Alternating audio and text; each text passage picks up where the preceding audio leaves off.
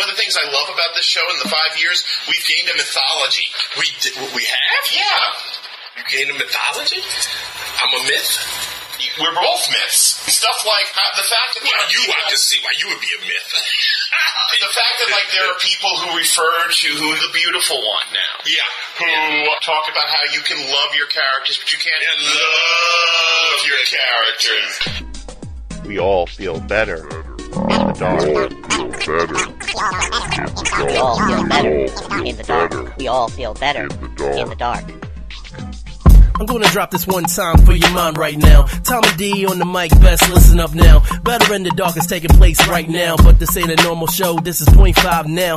Yeah, I said it, show's a little shorter, but they give you content in a timely order. So, take notes of everything they mentioning. Better in the dark, point five, get the listening. Hyphen, what it is right now. Time is what it is right now. Derrick, what it is right now. Better in the dark, what it is right now. And until we get back in touch with you, Go watch that movie. right, Davin? Go watch that movie. Now, if you're hearing this, something has come up. as it is wont to do in our oh so very busy lives. Which is why, of course, we decided that we're going to rename this episode just Better.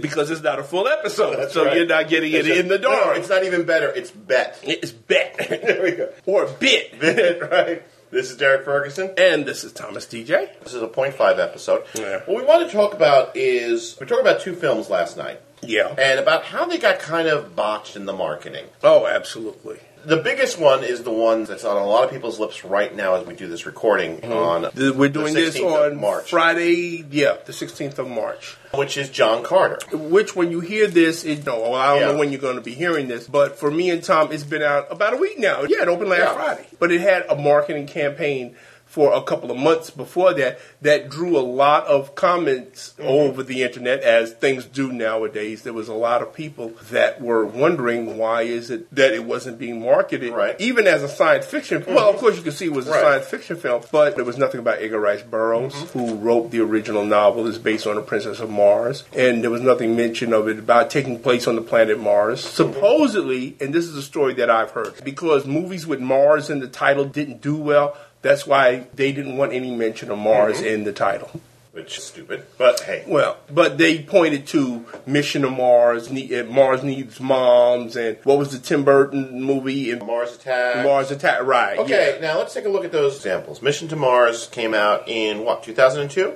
Somewheres Two- around Ten years ago. Mm-hmm. Mars Attacks came out around 1990. Even before that, yeah. That- Seven? Right, that's a 90. The only one that's recent and should really be of a concern is Mars Needs Moms, maybe it's just because the movie wasn't very good. Well, from what I've heard, I've never seen it, but from all reports, yes, it just wasn't a very good movie. Right. So this film went out as John Carter, not John Carter, Warlord of Mars, or just Warlord of Mars, or a Princess of Mars, or any of the possible permutations we could have come up with. Now, to be fair to the movie, you've Yeah. seen it. I've not seen it yet. Oh, you have not seen it. Okay, so I'm not going to spoil it for you, but I will give you a hint. Remember when we were talking about the Punisher and we did our review Yeah. of it, and you put forth the very perceptive mm-hmm. comment that it's not until the end of the movie that he actually does become the Punisher. Well, much in the same way this movie is, it kind of explains why it's just John Carter. Because he doesn't become John Carter of Mars until Right. so. Okay. There's a scene that explains that. I will not go into any more detail than that, but those of you who have seen it know what I'm talking about. So in that context, okay. okay, I understood why they just called it John, John Carter. Carter, okay. But still, John Carter doesn't tell. It could be a movie about an accountant. They didn't call the first Die Hard movie John McClane. Yes, exactly. they called it Die Hard Yes. because that's what it was mm-hmm. about. But yeah, they didn't call it Bruce Wayne. They called it Batman. That's like calling Superman Clark Kent, the first Superman movie. Yeah. It did seem like if there is a problem, and one of the things we want to address right here, everyone's saying, oh, it only made $10 million domestically. It's a flop. How much did it make overseas? It made 70 million overseas and it made 30 million here. Here. Mind you, this was the first weekend, which meant that it made over $100 million mm. worldwide, which you have to look at. Unfortunately, you have people that just look at the domestic gross, and what I really don't like, and what I really got an issue with a lot of you people out there, you know who I'm talking to, is that the very people that should be behind this kind Right. of movie and promoting it, they were the ones that were getting online, putting Yeah. on their face, oh, John Carter's a flop. No, it's not a flop. But these are the same people that will insist I don't like these people. And again, you know who I'm talking about because you figure that if you just keep on saying Mm-hmm. the same thing over and over again loud enough, it'll be true when in fact it's not. These are the people that will insist on telling you that Superman Returns was Yeah. a flop when actually it wasn't. It made its money. And even Warner Brothers said, yes, it made its money. It just didn't make as much as we would have liked Right. to make. That It made its money, it just didn't make a profit, okay. which means it's kind of a zero sum thing.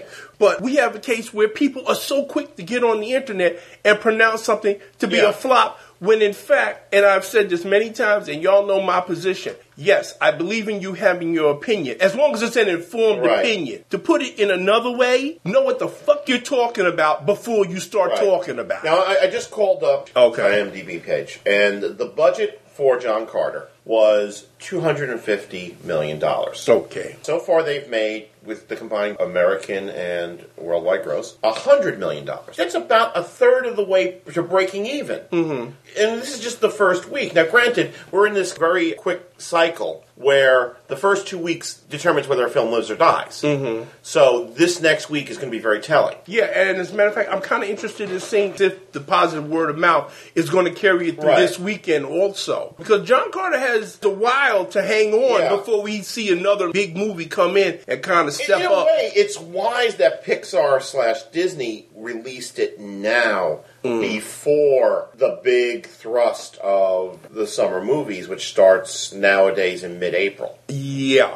What's the first big thing we're going to see coming along? I think it may very well be Avengers. It may be Avengers, right? Yeah. That's not that far away, folks. But I think that John Carter is going to more than make its money back once you total in the domestic and the foreign grosses. Another thing that a lot of people fail to either accept or understand or want to believe Mm-hmm. is true. The United States isn't where the life of a movie is determined. Movies that don't do well here frequently go on to be very big Yeah. successes overseas. Matter of fact, that's where a lot of these Yeah. movies make their real money overseas. Because you people are so fickle that as soon as the next bright shiny thing come along, you Yeah. want to go see that. Yeah. But I think part of the problem with the marketing of this film, which is why we decided to talk about this, Yeah. Is how generic it was. I remember seeing those first posters, which was just Taylor Kitsch is his name? yeah. a black and white picture of Taylor Kitsch with these weird symbols which say nothing about what you're going to see, other than there's a guy. Or they had the ones with the initials JCM, and you looked at that on the red background, and Right. you, well, duh. That tells me nothing about what the movie is going to be. And unless you're somebody like me and you who have read the Yeah. Edgar Rice Burroughs, you know what it is. But then you got to end up explaining it to Mm-hmm. people because I had people calling me up, was saying, "Well, listen, I know you know what this is. What's this John Carter Yeah. thing about?" And I had to explain to them what it was about. I think that they fell down on trying to convey what this character was. Finally, at the very last minute, somebody came up with the idea of, hey, you like Star Wars, right? Literally, that's pretty much is what those final TV ads were I- saying. listen, I, I hear you. That's why I'm laughing. you liked Avatar, right? That's exactly what they did in like the last week before Yeah. the movie opened. Hey, kids, comics! You like Avatar, right? Right. You like Star Wars, right? Okay, well, th- go see this. yes, you like it! You like monsters? Okay. And then they finally showed the commercials with him fighting the white apes Yeah. and stuff like that. Okay, well, see, now the kids are saying, "Oh, well, shit! If you had I told me that, white well, if you had told me that in the first place, Yes. why did you explain it like that in- in the beginning?" So people finally said, "Okay, well, this looks like something I want to see." Mm-hmm. Oh man! But also, and we were talking about this last night. Right. The depressing state what was once. I mean, this was an art form, a genuine art form. The movie posters. You don't have movie posters that tell you anything. It's just a shot of the actor's face and an indiscriminate background, and that's it. That's Mm-hmm. Right. all it is. Or a logo. yeah. Because I'm thinking of the Avengers. What has been the teaser post for the last year?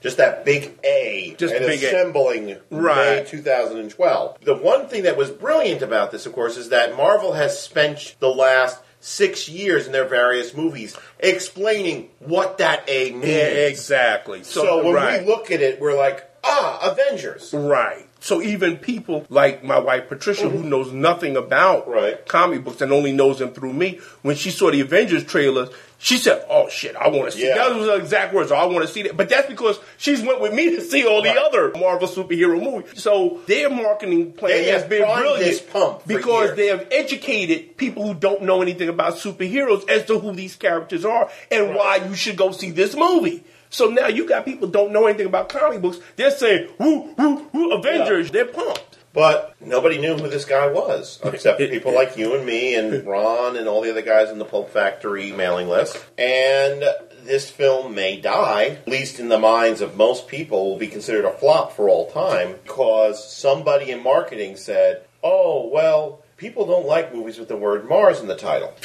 And didn't go and call up Drew Struzan or some other graphic designer or call up Neal Adams Yeah. or Bill Sienkiewicz. Could you imagine a Bill Sienkiewicz poster for this thing? One of the crappiest movies of all Mm-hmm. time. And when I say the name of it, you're going to know exactly what I'm Mm-hmm. talking about. And I went to see this movie only for one reason only. I saw the Neal Adams poster, Yeah. Grizzly. Oh yeah. You remember that poster, Grizzly?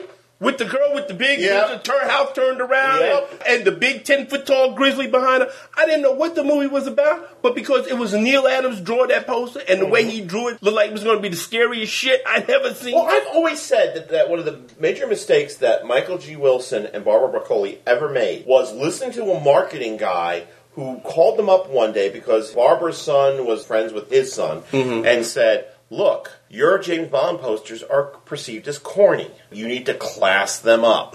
Which is why we've had nothing but Timothy Dalton and Pierce Brosnan and now Daniel Craig kind of posing with a gun yeah. for the last 20 years. 20, yeah, because, and those are the blandest. I, and I believe it started with the Timothy Dalton. I'm Living sorry. Daylights, it had both a I was trying to photographic visual- uh, yeah. yeah, it Yeah, I had was both a photographic poster and a graphical poster, Right. in the classic Bond style. Yeah. License Living- to Kill was. License to Kill was the first one that had solely a representational poster. But then again, you had a couple of the Roger Moore ones because what was the one with the chick with the crossbow? For your and, for your and he's standing between her legs Right. supposedly, and he's in like you said the generic James Bond Right. Mm-hmm. pose, and that was one of the most boring posters I've ever seen in my life. Nothing like the ones from the Sean Connery era where he had the iconic pose with a cross arm. but it's all this crazy Yeah. shit is happening in back Exactly. of him. And of course, what we were talking about last night, Live and Let Die, Right. which is that poster for that movie. I remember when I saw that, I said, that's a movie I want to Yeah. see. Just because I wanted to see if all that crazy shit in the poster was going to be in the movie. Exactly. But we don't have that anymore. Remember, and again, this is something you was talking about. Folks, there were stores in Manhattan you could go on to on 8th and 9th Avenue, Right. poster stores that mm-hmm. sold these things. And you Right. go in there and buy them. Matter of fact, if you even got to know the people that ran the movie theater, sometimes they would give you the Yeah. poster when they were finished. You, if you knew them good and asked them mm-hmm. nicely, they said, yeah, you can have it. Because I got a couple of Pam Grier posters that way. Back when I was still living with my folks, my bedroom was several of the James Bond posters from the Roger Moore, Sean Connery era. We don't get that. And I think if there was a film that cried out for an old pulp style poster, it was this It film. was John Carter. Yeah, absolutely. Somebody should have called up Drew Struzan Right. listen, can you give Should us should some... explain who Drew Struzan is to people who don't know Yes, know? you should, because I'm sure a lot of these good people don't know, and they would be delighted to be enlightened by your encyclopedic knowledge of Drew man. Struzan is a, he's got to be a pretty old guy at this point, but he is a graphic designer, a classic, classic, classic graphic designer Mm-hmm. who did many of the classic Stephen King dust jackets Yeah. for his novels, and he's done several iconic movie posters. John Carpenter Thing. Yeah.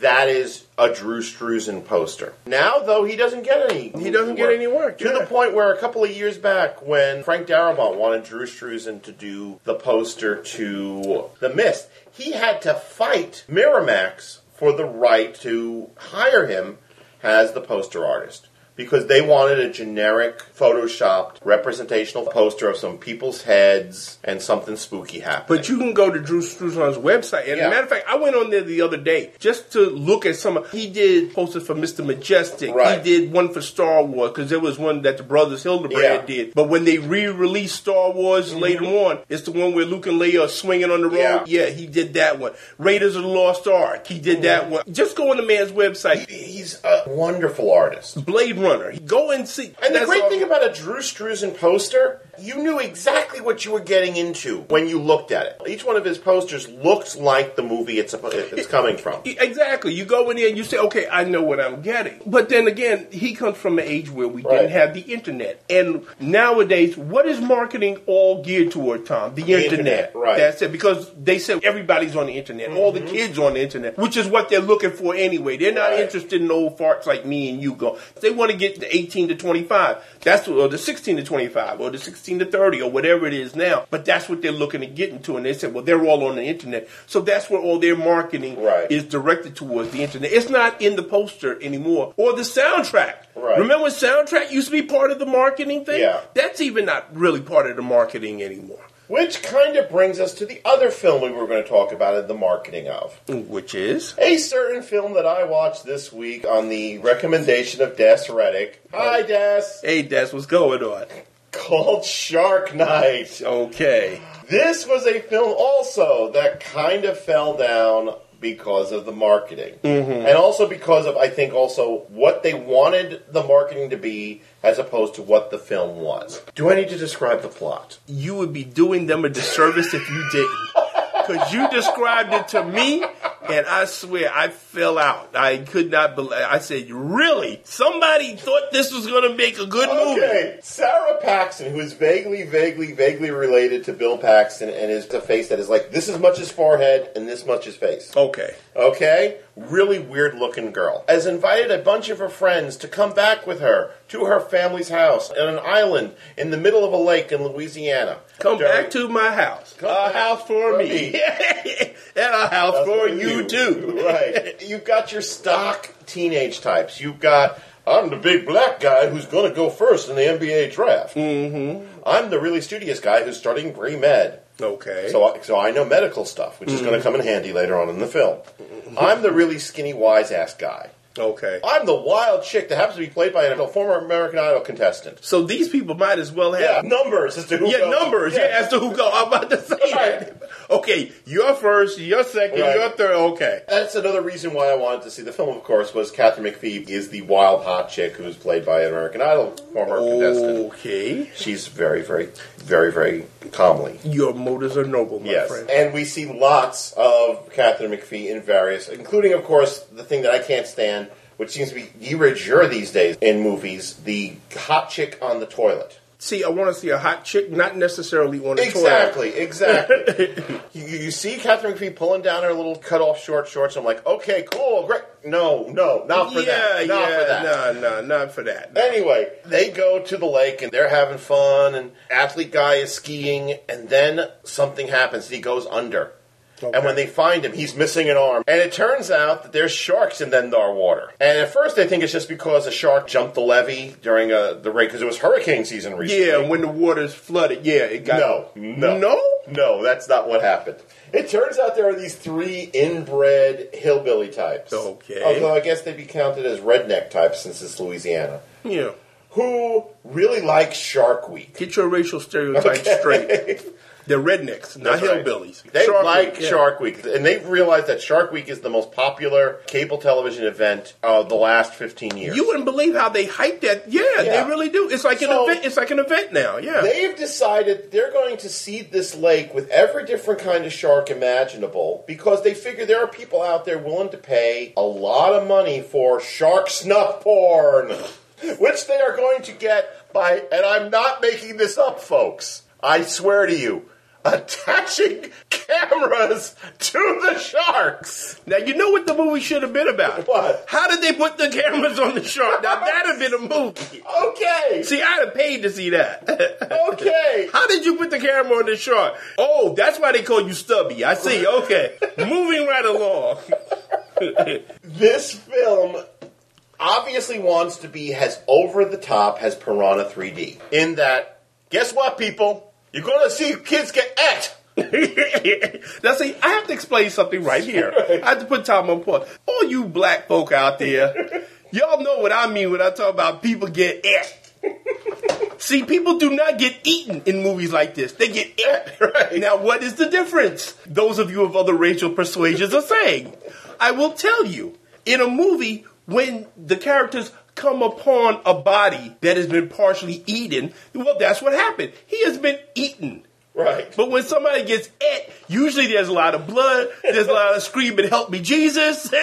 oh my God. We see a person in the Right. process of being, et. eat, of being eaten, which is being et. Okay. okay. So here's the poster for Shark Night. okay. See, nobody's getting et. Yeah, exactly.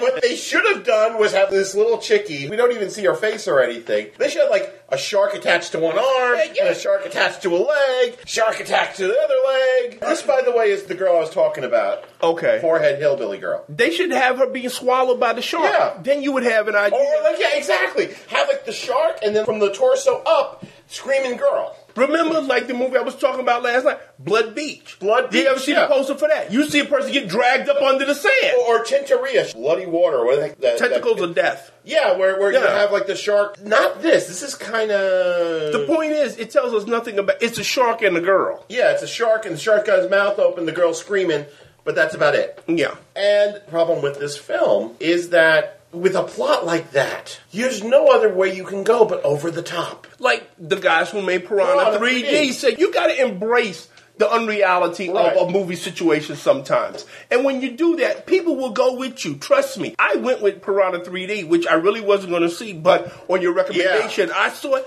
and that was the most fun I had in a movie in a long time. It was a lot Mm-hmm. Of fun because it embraced the ridiculousness of the whole thing. Yeah, exactly what it promised on the tin. And it gave people People got et. people got it, people got disemboweled, Yeah. people got cut up. Things got it was gross. Oh. and it was disgusting. Where they pulled the girl in half when they were Yeah. trying to carry out the water and the Right. body. Oh man, Oh, my favorite that was is great. my favorite is the guy who gets so tick chicken. She jumps on the, the skidoo Uh huh. and starts trying to ro- start it, and the girl gets her hair caught. Oh yeah, Oh. yeah, yeah, This film needed to be that shameless. yeah. I told you about the one scene where skinny funny guy and hot chick, Katharine McPhee, are on a boat and they find out that boat is being run by two of the three evil guys who are trying to make shark enough. snuff porn.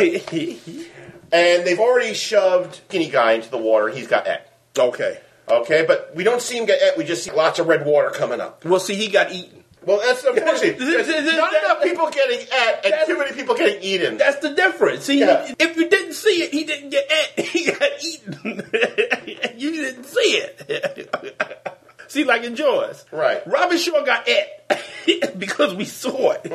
The little Kintner boy who started the thing, Mm-hmm. Yeah. he got eaten. There you go. See, you're getting it now. That's the difference. Okay, so Katharine McPhee is alone with these two weirdos. Okay. And she knows that she's probably not long for this world. And one of them says, okay, strip to bra and panties. Oh, cool. Okay, I like seeing Katharine McPhee in her underwear. I got no- But yeah, I'm with you. this so far. film needed the courage to go forward Mm-hmm. and just have her strip nude. Well, what was this? This is a PG-13. It's a P- that's the problem. It's a PG thirteen Oh, well, film. then, yeah. It's trying to be an R rated movie while keeping the PG thirteen. See, you can't do that. That's why, if you remember back in the bad old days, you really didn't have PG 13 horror movies. They were all rated R. With certain, th- you have to go all the way. If you're going to do Mm-hmm. this type of movie, then commit to doing it and go, like you accurately point out, let, let, let her strip it. Once again, this is the type of movie that needed a Drew Struzan or a Neal Adams or one of those really garish old posters. Now, let me ask you something. More importantly, do you consider a movie like this a bait and switch in that it promised you it's going to be one thing, then when you get to the theater and pay your money, and you turn out that it's quite another, and it's not what you thought you were going to get? That's what's going on far too much in these movies. They're trying to sell things on what they think the public wants to see, not what the movie is. Mm-hmm. The Grey. Okay. Let's talk about The Grey for a second. Joe Carnahan, who did The A-Team, which you liked very much. Yeah, I like the A-Team. This was a very serious movie in which you had Liam Neeson and a bunch of people trying to survive a crash in the middle of the Arctic mm-hmm. and outrun a pack of wolves that are after them. okay. Okay? Very sober, very serious, very low key film. What did those TV spots make it look like? They sold me on that was Liam Neeson going to be punching around a wolf There's no with a bunch of broken Yes. beer bottles on his head. right. No, there was no. Yeah, punching. yeah, yeah. I heard it didn't happen. Yeah. But, however, in the movie's defense, from people who have seen mm-hmm. it, like you and Chris Munn, you said that the ending that they had would have been a good one if they hadn't botched it up With that final shot. With, the final shot after the credits, because there was some people that was even saying that they wished they had left. Right. Well, the credits, were- so they didn't even see that because they said it kind of spoiled it. They said the ending as it was, they Right. could have went with that. Agreed. This is an example of they're trying to promote it as Piranha 3D when it's not, because of course they don't want to lose that teen audience. And this was definitely made for a teen audience because at the very end uh, you got a post-credit sequence of the cast doing a weird rap called Shark Bite. which I was just sitting there like, "You're joking, right?" Yeah, that's bad as the Nightmare on Elm Street where they had the mm-hmm. rap at the end of the movie. Yeah. See, you always know when they know that they've got a bad movie because they say, well, just put in a rap and they'll never notice. They won't know the difference. Exactly. They needed to have the courage of their convictions, which they did not. And because it was promoted as a generic kind of, "Ooh, look, big sharks, woo, woo, woo, woo." But let me ask you a question. Mm-hmm. Do you think that they know anything about how to market a genre movie? Let's face it. I'm going to play devil's advocate here, and I'm going to give these Okay. marketing people the benefit of the doubt. It's pretty easy to sell a comedy. Right. Because you just put in a couple of funny scenes and you Yeah. say, from the maker of Super Bad Right. or whatever. Or when you have a romantic comedy or drama, it's pretty easy to sell Right. that. You just give them a situation like the recent one with Tom Hanks, incredibly close and dangerously loud. Yeah. or whatever. yeah, it's pretty easy to sell something like that. But you've got something like a John Carter Or a sucker. or a Sucker Punch. It doesn't even have the benefit of the nostalgia value like Tron, which they didn't have to sell at all. They just had the name Tron Legacy, Right. and people from way back in the day, even when they were kids, said, "Oh shit, I'm there." But when you got something like a Sucker Punch or a John Carter, Right. people who have no conception of what this is about, how do you sell that to them and make them want to go? to make another example, a Green Hornet.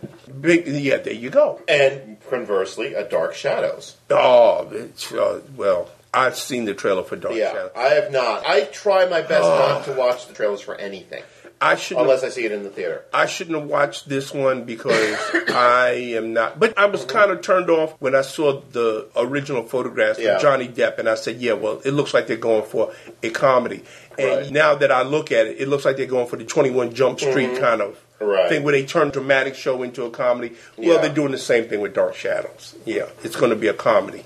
Set in the 70s, which I don't have a problem with because that's when the was when the original team. yeah. Yeah, but this is definitely going to be a comedy. It's not Right. going to be a serious treatment of it. How do you sell a movie that the public knows nothing about to them and make them want to go see it? Okay, let's look at Taken. Okay. There's a movie that people knew nothing about until they saw those trailers. Here's an idea. Pose a question that we want answers to. Hmm. Here's an idea. You intrigue me, and I would like to subscribe to your newsletter. what, made, what made the trailers to Taken work? I read Yeah. that and I said, holy shit. And also the novelty of Liam Neeson as Yes. action hero. If you had told me 15 years ago Liam Neeson would be the action hero for.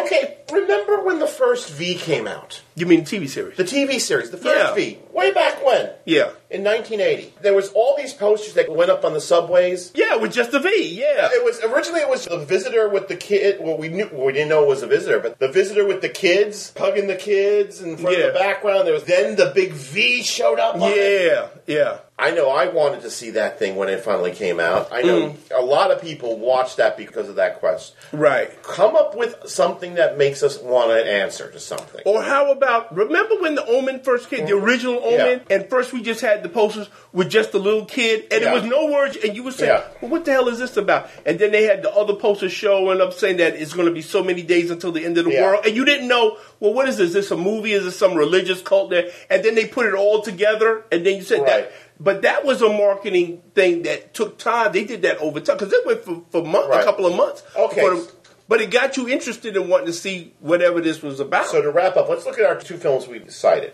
okay. Let's look at a way how we could market it. I'm thinking off the top of my head. Let's start with John Carter. Instead of a generic picture of a of a guy who looks like any other guy with that weird symbol JCM. What if we had a poster, almost like a travel poster of Mars? Okay. Martian City, yellow sun, just looking really kind of cool and nice And touristy. and tour- exactly and touristy. So you wouldn't play up the action adventure elements? Well, no, no. You We would- start with that because here Oh, we, we're setting oh, up. oh, this we're is gonna- setting up the question. Okay, this is going to be over. Uh, okay, I'm Okay, with you. we're I'm setting up the question, I'm with you. Go ahead. and maybe visit Mars or something. Visit Barsoom. That's right. Visit Barsoom or Because then you get people say, well, what the hell is Barzoom? Barsoom, Yeah. right? Then maybe we have another poster just like that one, only it's been ripped open, and there's a white ape looking at you. Yeah, with the arm coming through Yeah. the 3D thing. And now time for a special guest, movie executive Kermit. Yay! Our favorite. A marketing campaign? A marketing campaign for me. What a bargain! no, but actually, I can see that working. Yeah, Right. you have a progressive thing. Then three months later, mm-hmm. bring up the guy, the face, so to speak. Right. Okay, now Shark Night. Here's what I would do. I would actually do something a little subversive, a little viral. What if I shot a sequence from one of those cameras? From the shark's point of view, the shark camera. The shark cam. shark cam. and started leaking it, letting it go viral. And people are like, what the heck is going on? What is this? What is this really? Yeah, there you go. If you're going to have a shark with a camera on it, take advantage of it and show it from the shark's point of view. The thing I think that this film failed on is not embracing the overtoppedness of it, of its premise. Mm-hmm. So it looked like just a generic nature gone amok muck film. Instead of just going all out for the exploitation value, they tried to be realistic about it. Yeah, which you can't do with exploitation. and that's what movie. would have been the first teaser trailer. Is just a little brief sequence with Shark Cam You're right. coming up uh, after the chickie with the white bikini from the poster, you know, mm-hmm. like a, a website. Right. Make it up like the shark snuff porn website. Yeah, do a shark. You're right. Exactly. Do do a whole website for serving your shark porn needs. Yes, your shark snuff porn needs. Do something akin to the I support Harvey Dent campaign that they did for the Dark Knight. Oh yeah, right. Yeah. And then you bring in the posters. And it can even be the generic poster we just saw. But the thing is, prime the pump Mm-hmm. with this viral thing. yeah. And that, I think, would have worked. But unfortunately, I have to blame it on the internet because so much today now is just simply okay. Well, we'll leak the a little clip on there, or we'll do that, do that, and then they count on the internet to do Right. its work for it. With people, of course, linking it all over the place and putting Yeah. it on Facebook. That's how they're doing their marketing nowadays. You know That's why? what- because that- Cloverfield did it so successfully. yeah, Cloverfield Cloverfield. and the Blair Witch Pro- Right. Project, which is probably the best. Oh yeah, example. well the Blair Witch Project is probably the best example of that. Right. They convinced thousands and thousands, and thousands, and thousands, and thousands, thousands. thousands. I think that they made like something like three hundred percent back of their money. Yeah, yeah, because they Uh, they- convinced, because convinced they con- everybody to that go this shit watch was a real, movie. that this thing was real. Yeah. Yeah. and they did it how through the internet. Right. and I've got nothing against that. If you can sell your Mm-hmm. movie, fine. But what I'm saying is that don't neglect the other avenues Right. that are open to you. You know, And don't market just get some intern to do a Photoshop poster for you. You know something that I've noticed, and I bet you didn't even notice this. What? You don't even hear radio spots for movies anymore, advertising movies. Sometimes you do. You do? Oh, okay. Okay, just Uh, just this week I've been hearing radio spots for Seeking Justice okay. with see- Nicolas Cage. See me, I don't even remember the last time I heard advertisement for a movie mm-hmm. on the radio. Now, What we ad- don't hear. now, admittedly, I don't listen to the Yes. radio as often as I used to. Right. But when I do, I don't. What we don't hear are those incredibly crazy, lurid radio spots. Right. Remember, there was a the obscure Halloween movie episode where we did the Wicker Man, and I played some of the Wicker Man TV. Mm-hmm. Yeah, spots? yeah. The okay. really lurid. That's right. they should have had really lurid Shark Night. There you go. That's Shark Night.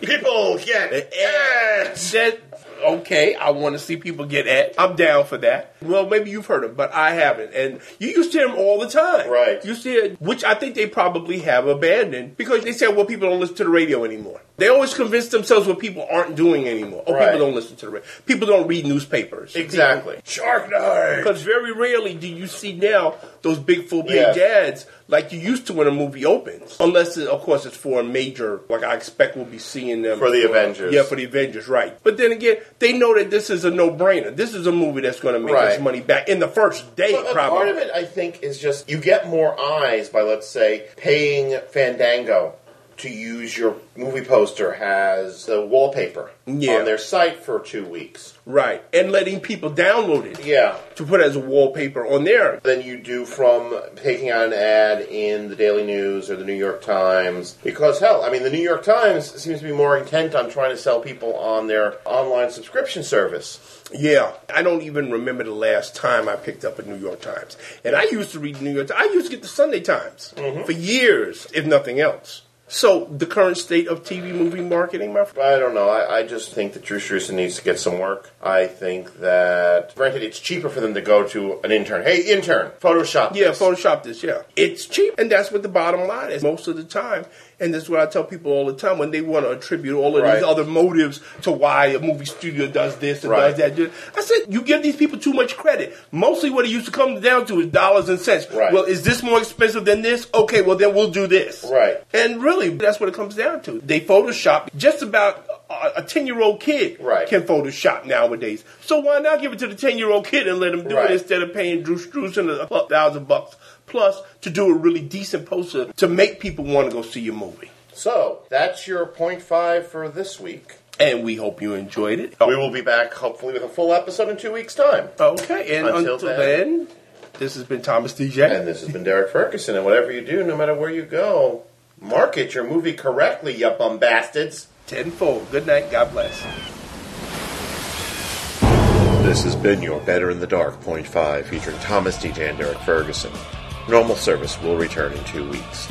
If you'd like to comment on this or any other episode of the program, please send an email to betterinthedark at earth2.net. That's betterinthedark at earth-2.net. If you feel this stopgap is not sufficient, please visit the Better in the Dark Central site at www.betterinthedarksite.com and don't forget to check out all the amazing music available at www.b-com. Better in the Dark, Point 5 is a Conspiracy Productions presentation in association with the Earth2.net community of podcasts. All material copyright Thomas E. J. and Derrick Ferguson. Transmission ends in 3, 2, 1. Station.